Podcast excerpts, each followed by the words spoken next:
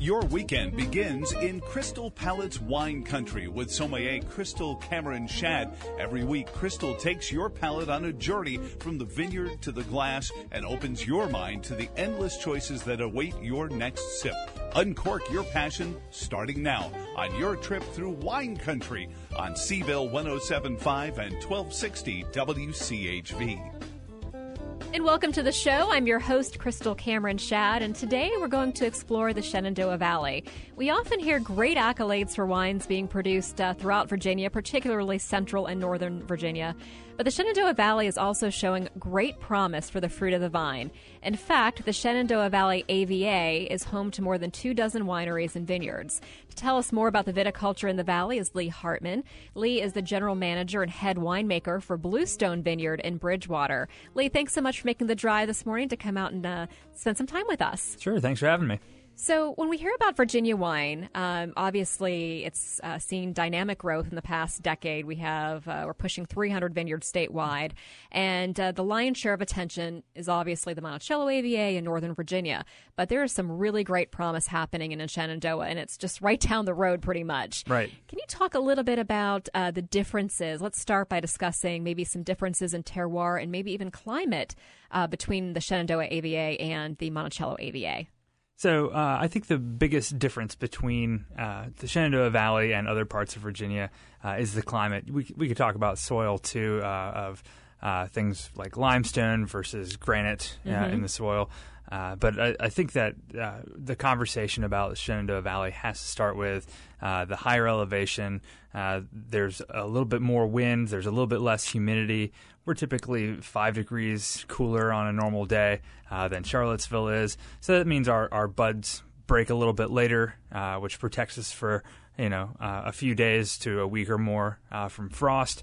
Uh, and then we also have cooler uh, nighttime temperatures during harvest and ripening seasons see more of a diurnal shift between day and nighttime temperatures than mm-hmm. the central area. And what's interesting about the spring frost protection with your buds breaking a little later for the average consumer, um, you know, you may have heard about, I mean, the, the, if you're listening, you may have heard about the frost last year that really crippled a lot of vineyards, especially the white wine production. But because you're budding a little bit later, that gives you some protection.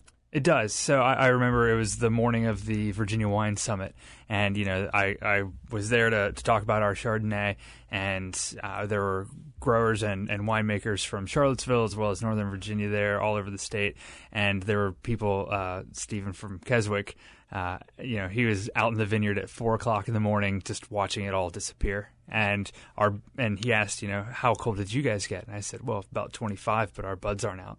Wow. Uh, so yeah. so it, it, does give you that sort of protection. Yeah, that's a big difference. I mean, it's, it's heartbreaking when you it's mean, viticulture isn't easy no matter where you are, but mm-hmm. on the east coast of America, you have so many issues with humidity, the tropical storm threats, late spring frosts, and, mm-hmm. and all of that. So, um, talk a little bit about uh, the hills too. You have a little bit higher elevation. Mm-hmm. I assume that helps with better drainage as well. Uh, it does, both for water and air. Uh, so the bottom of our vineyard is at about 1,200 feet. Uh, we uh, two years ago we started planting about a half mile up the road, and the uh, the top of that vineyard is 200 feet higher.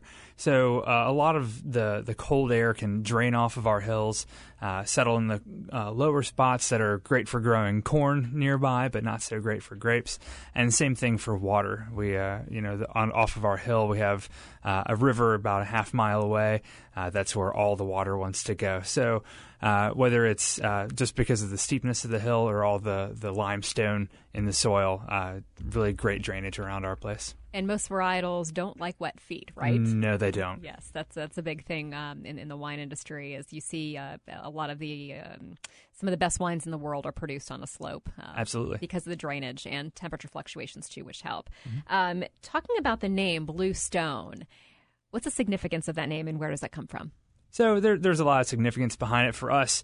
Uh, if especially if you come in the wintertime, you can't uh, you can't see all of, all of our posts uh, and have one of them go in the same direction. Like they all go a little crooked because you can't dig a hole without running into some uh, piece of limestone. So for us, it's all about you know who we are and where we are and what's in our soil.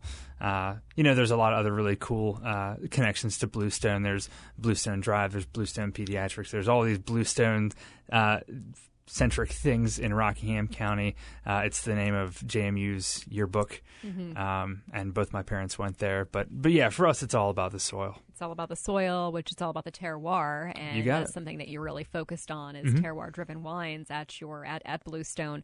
Uh, can you talk a little bit about what um, you know what the terroir does, what the uh, with with that kind of stone? You obviously have a very mineral-driven, I would assume, wine in some of your selections. Can you talk a little bit about why that matters? Sure. So one of the one of the nice things about having uh, well drained soils uh, and cooler climates, we- we're able to keep a lot of acidity, a lot of good structure in our wine. Uh, and you know, during ripening season, it doesn't bake all the acid uh, through the night uh, out of your grapes.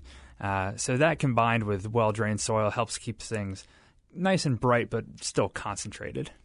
I think for um, if we can kind of even just delve a little bit deeper on the word acidity, we talk about acidity so much on this program with winemakers. For the average person, why does that matter? Why does good structure, good acidity in the wine matter?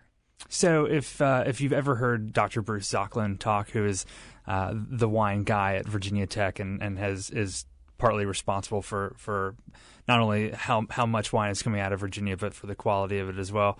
Uh, he talks about this seesaw of wine balance, and on one side of the seesaw, you've got kind of your richness, your sweetness, uh, how fat your wine tastes, and then on the other side, you've got uh, acidity plus uh, tannins and structure of the wine. And so if you have you're trying to make a big fat wine, whether it's a, a Bordeaux red or a Chardonnay or a Viognier, if if you don't have that acid in place, it's going to taste flat and flabby and uh, it will be terrible with food. You need something that's going to hold hold up that that richness. And so for us uh, in the Shenandoah Valley in particular, uh, acid is a really important part of what we do and who we are. Yeah, acidity is very important, and I kind of liken it to when you know when, when you think about if you're making fish, you're squeezing that little lemon juice on it to give it that pop of flavor. Mm-hmm. So, from the uh, from the the wine perspective, that acidity actually uh, it brings out the fruit in the wine. I think too, You got the it. flavor. Yeah. So it's a great way, I think, to you know give that analogy for uh, people that may not understand all of the techna- te- technicalities with winemaking, Absolutely. if you will. So, talking about your family, I believe it was your parents who started the vineyard uh, about ten years ago now. I blame them entirely. You blame them. Yeah. mom and dad you're in trouble so what was it um you know why did they pick you know why did they want to get in the business first off and second of all what was it about rockingham county bridgewater that said this is the place So when I was about ten years old, we, we built the house that that uh, that my parents live in today, and we we moved out there. Uh, we lived in a really nice neighborhood. We had you know a half acre of land, and so did all of our neighbors, and it was a cool spot to be. But we wanted a little bit more elbow room. And so my parents bought this uh, plot of land uh, south of Bridgewater, which is about 15 minutes south of, of Harrisonburg. And, uh, you know, being the youngest of three sons, we just needed some space to, uh, you know, be teenagers and boys and Be rowdy boys, right? camping and uh, shooting clay pigeons and, and all that stuff. And uh, so we had this land, and somebody else in uh, my parents' Sunday school class uh, had his own backyard uh, vineyard, but he he had a vineyard on one of those half acre plots, you know, and uh, dropped the not so subtle hint that he just wished he had more space to grow some vines, and my my dad totally fell for it, and so we had uh, it was like a hundred vines, a row of this and a row of that and a row of everything. Uh, after several years of doing that. Uh, we had enough knowledge to get into a whole lot of trouble where we thought we knew what we were doing. And uh, about that time, I was graduating from college. Uh, I have a degree in history.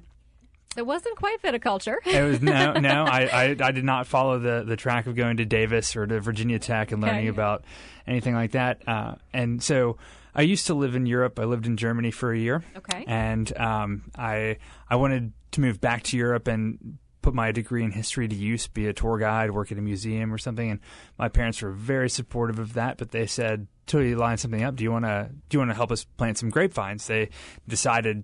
We have a hundred of them. Let's do ten thousand of them. So, I so you started very small almost just as for your own personal use right and yes. kind of okay Yeah. So, um, so you know, after doing that for a year or two, uh, I, I fell in love with the idea that this bottle of Chardonnay or Sauvignon Blanc is just dirt in a bottle, and it's the wildest thing to me. And uh, so that's that's about the time we started uh, we we built a uh, we started planting in 2008. We built the winery in 2010. Prior to that, our bonded winery space was my parents' garage. Okay. And uh, very and- rustic. Yeah, very very Very gar- garagiste Th- style. there you go. And so we uh, we decided somebody needs to be minding these wines, so I started doing that. Okay. So I I blame my parents for for getting me into this, but they probably blame me for letting it get as big as it has now. So Well, you know, you did the history thing, and obviously there's a lot of history with with uh, winemaking. I'm the I'm starting to find that, so- yeah. and uh, curiosity, right? Mhm. So there's always something new, which is kind of exciting. Uh, we're going to take a quick break, and when we come back, I want to talk about your wine portfolio, discuss your wine philosophy, and we'll also talk about. I believe we're going to be sampling your award-winning. It was in the Governor's Cup, Mm-hmm. uh, Chardonnay. So stay with us. You're listening to Crystal Palate's Wine Country on Seville 107.5 and 1260 WCHV. It's spring in Virginia and things are starting to pop, especially corks. April is Virginia Vineyard Month and it's a great time to get out and find your favorites. Over 260 breathtaking vineyards are rolling out the welcome mat with special tastings, music, and local cuisine.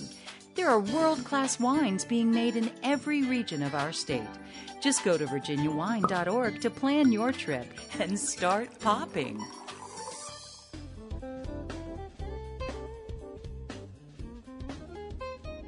And welcome back to the show. If you're just tuning in, I'm joined by Lee Hartman. He is the general manager and the head winemaker over at Bluestone Vineyards in Bridgewater. Actually, you're the first uh, Shenandoah Valley producer I've had on the show, so thanks for coming on by and taking the drive this morning. very honored to be the first. I appreciate it. And uh, you guys are doing some really cool things. You've been around for almost 10 years now. You planted your first vines in 2008. Uh, so you've seen, uh, you've seen a lot over the past 10 years of growth in the industry and probably some trial and error in the vineyards. Um, talk a little bit about your general wine philosophy. Um, so you know, it's kind of cliche, uh, but it, it's totally true. You, you want to make sure that you're able to represent uh, where your wine comes from. You don't want it to just taste good, but you want it to be, uh, you know, kind of who you are. So uh, we do try to make sure that our our wines, whether they're uh, reds or whites, you know, have some of that nice clean acidity, something to kind of hold it up. Um, but yeah, at, at the end of the day, it, it does need to be balanced. Uh, so sometimes if if you're uh, trying to um, uh, make something during harvest season, uh, and and you you want to make sure that all your grapes come in at the the right time.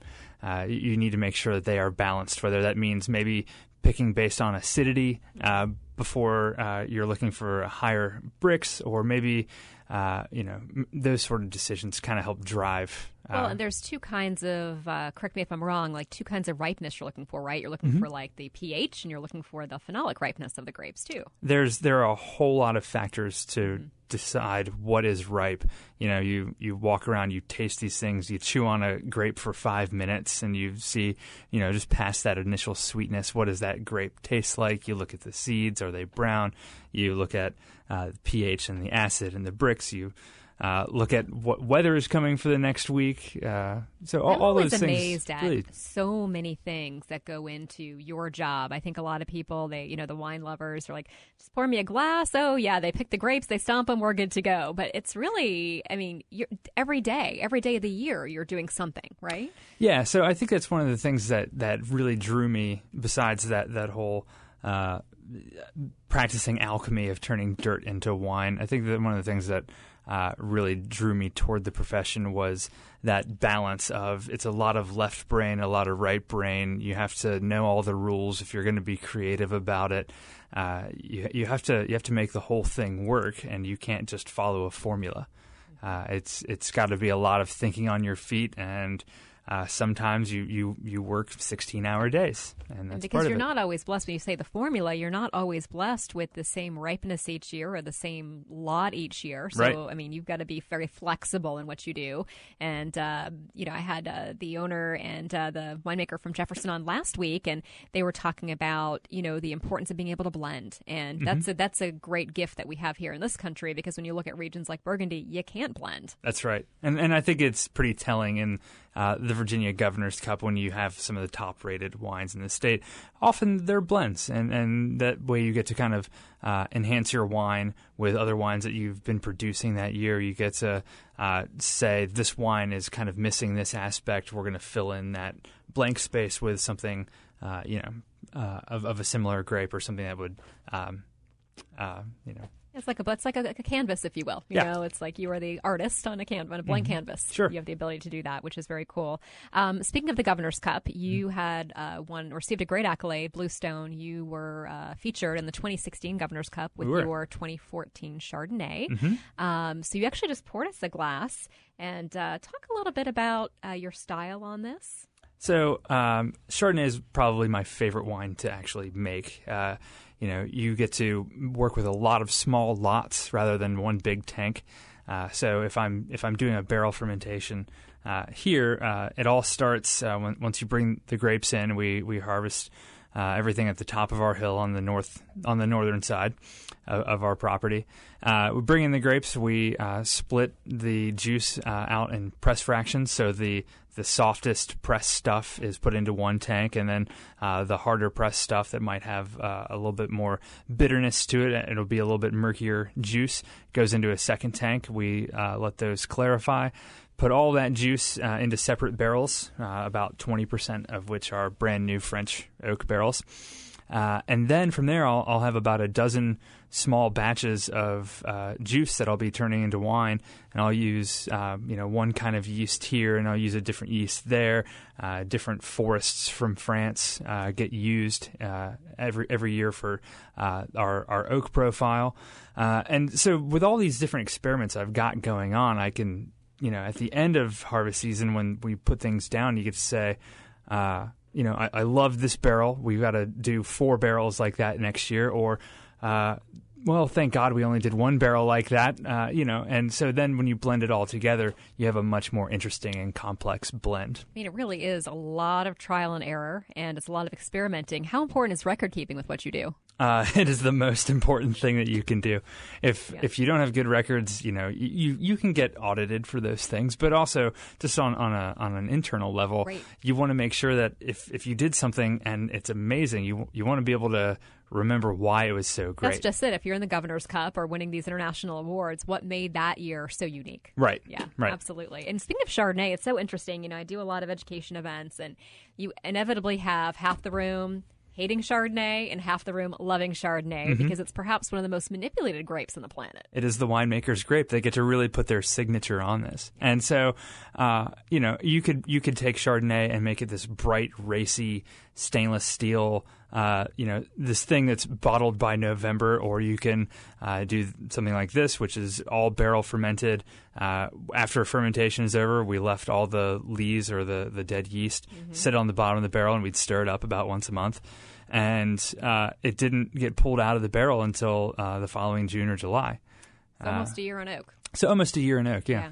And uh, you're doing about 20% neutral oak, you said on this, right? Uh, 20% new oak. Oh, Yep. new oak, excuse me, 20% new oak. And uh, what really strikes me on this wine, you do have that big, luscious fruit, uh, but the acidity is so balanced, it's so harmonious that the finish is a really nice, long, lingering finish. And the creamy mid palate really strikes out, stands out to me as a, a, tri- a tribute to not only the malolactic, because it's not overly buttery, Mm-hmm. um, but that little bit of lees on there. It gives it that nice round mouthfeel, I think. Uh, yeah, it's a, it's an exercise in balance. You you want to Mm-hmm. make sure that you, you, you hit the the bullseye every single time. You uh, during break, you were mentioning a pairing you had with this, and talk a little bit about that. Yeah, I, I think one of the, the funnest pairings we had with this it was a uh, it was a uh, chilled uh, fish dish that you know had very delicate flavors, and and this one also has some very delicate flavors. So um, you know you can you can work with either complementing what's on the plate, or or uh, sometimes you want to contrast. Like if you have some sort of uh,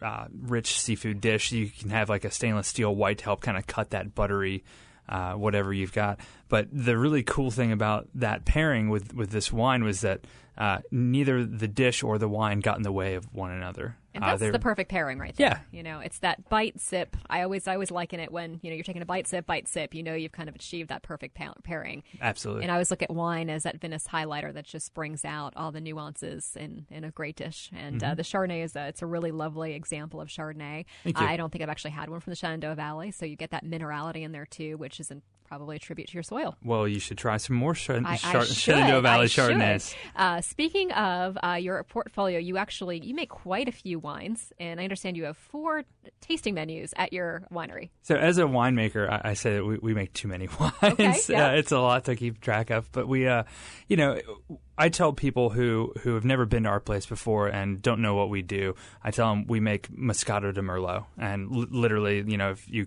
see the front of the property, uh, there's a bunch of muscat vines. And, and we, uh, until somebody tells me I'm wrong, which I'll, I'll gladly accept, but I think we're the only ones in the state that make a Moscato.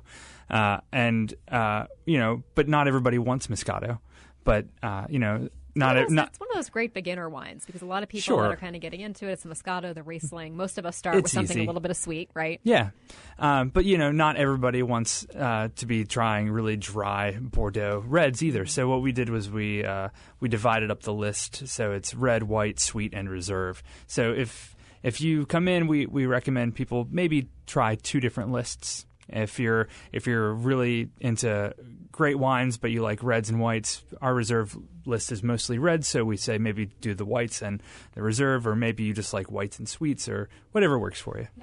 And um, so I'm looking at your list here. I have it in front of me. And you've uh, not only had your Chardonnay placed in the Governor's Cup case last year, you also have received uh, numerous awards this year for 2017, bronze and silver awards, and you have many of them for your portfolio. I'm noticing your red, your Cabernet Franc. Cabernet Franc is a, uh, we're looking at a lot of success with a lot of Bordelais varietals in Virginia. Yeah. Probably most notably Petit Verdot and Cab Franc. Yeah. Talk a little bit about Cab Franc. So uh, we actually just planted uh, Cab Franc for ourselves in. Uh, I'm sorry, uh, in 2015, and uh, we we right right away decided we wanted to do three acres of it. Our our total acreage at the time was 11 acres. We doubled the size of it uh, two years ago to be 22, and it's a really important grape for us. We we've been working with other growers for years. We'll we'll continue to do that, but um, you know, it, it seems to do very well around here. It's it doesn't need quite as much time uh, uh, throughout the year as Cabernet or Petit Verdot do, even though Petit Verdot is also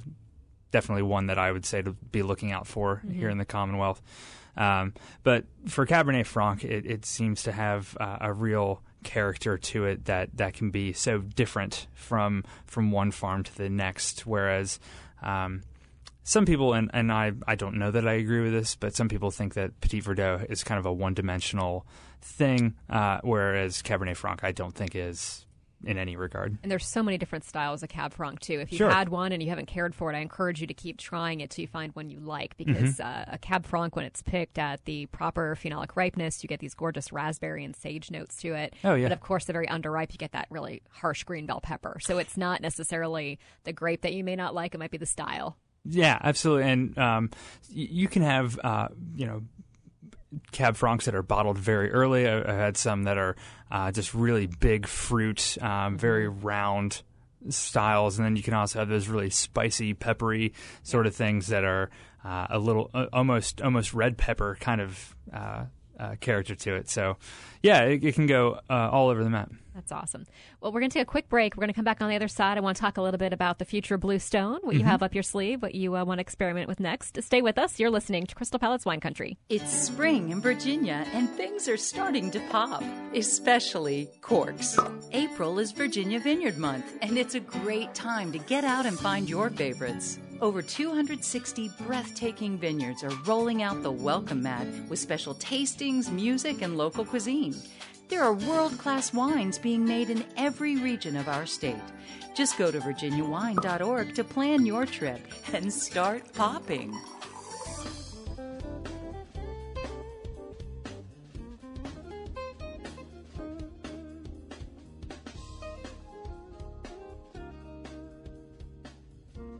Welcome back to the show. Lee Hartman from Bluestone Vineyards out of Bridgewater is with us in studio today. We've been talking a lot about uh, the history of your vineyard, your family uh, taking that uh, crazy plunge into the wine industry, and uh, your your development of um, just your love of wine in general, and how you've grown to really appreciate uh, the industry when you never thought you would be in it uh, in the beginning. So very cool, uh, very cool story. I want to talk a little bit about what your future plans are. Uh, again, you started planting grapes in 2008. Your family did. Um, so almost 10 years of viticulture in Virginia, and you have a very uh, you you have an uh, award-winning wine list. You have four different tasting menus in your in your tasting room.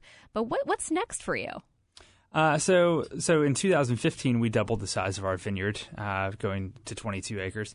Uh, my my wife and my son and I are actually moving to the vineyard. Uh, you know, if if I just I calculated the amount of commute I have a year, and it's it's a month's worth of work. So by wow. cutting that out, uh, I'll be able to be there more. I can be there. Uh, the vines my, are your babies. They they they are my they are my other twenty two thousand babies. Yes. Um, and so this way I can uh, go home real quick and have have dinner with my wife and my son, and also go back down afterwards and go clean up the press. Family is so important. I think that's one thing I really love about wine in general is the ability to sit down, have a glass, break oh, yeah. bread with friends and family. Yeah, you, you, put everything else on pause. It's uh, it's, it's a, a, something that we enjoy uh, in our house, but also with, with friends and with family. And too. I guess that's your contribution to the meal, right? That is my contribution to the meal, and and it, it was a good thing when uh, when my wife and I started dating almost ten years ago. She's a phenomenal cook, and I uh, I am not. So so it was a it was a good thing that I was able to bring something to dinner. Well, wine is food, so definitely a part of the meal absolutely, there. Absolutely, um, I know Michael Shaps was uh, one of your consultants, mm-hmm. especially mm-hmm. in the beginning. You learned a lot from Michael, and I understand um, you're you're kind of jumping in the alternative packaging as well. We're seeing a lot of this uh, on an international level. We're seeing a lot of it in Europe in particular, and I understand you're putting some of your wine in kegs. We are. We uh, a couple of years ago, we, we for some reason during harvest season found ourselves with 1.3 tons of Touriga, which we'd never made before and haven't made since. But it turned out to be pretty good. But we didn't want to go through the whole process of getting a label done and making our our tasting list, uh, you know, have 23 wines on it. So we ended up kegging a lot of it, and you can come get a growler full of it. Um, uh, we, we we started kegging other things. We have a Cab Franc that's going to be in the uh, on tap uh, later this month. We have an off dry Viognier that we're going to have uh, this summer. So, from a quality perspective, I think that's something a lot of uh, consumers kind of have their eyebrows up a little bit, but you're putting the same thing that you'd put in a bottle in the keg. Absolutely, and and you know I, I have several friends uh, um, around Harrisonburg that are brewers and, and run the breweries in town. And uh, one of the things I was always envious of them, I go out to eat with my wife, and you know there's this seasonal keg of something or other that it's a, a very limited time thing, and and so now we're able to do that with wine. If I wanted to, I could make a six gallon blend of something, and and just just for one one time off if I wanted. And one would think from an on premise standpoint that it makes a lot of sense for restaurants to carry wine on tap, especially because you're not going to have the waste of not going through wines. You don't have oxidation. oxidation yeah. issues. So there are many benefits. Obviously, we don't have time to deep dive into all of uh, those methods on today's show. But I would uh, encourage uh, restaurants. yes, there you go. We're Think encouraging you, yes. Um, and uh, I want to let people know where you're located and how they can reach you. Yeah, so we are just south of uh, Bridgewater. Um, our website is bluestonevineyard.com. Uh, we're also on Facebook.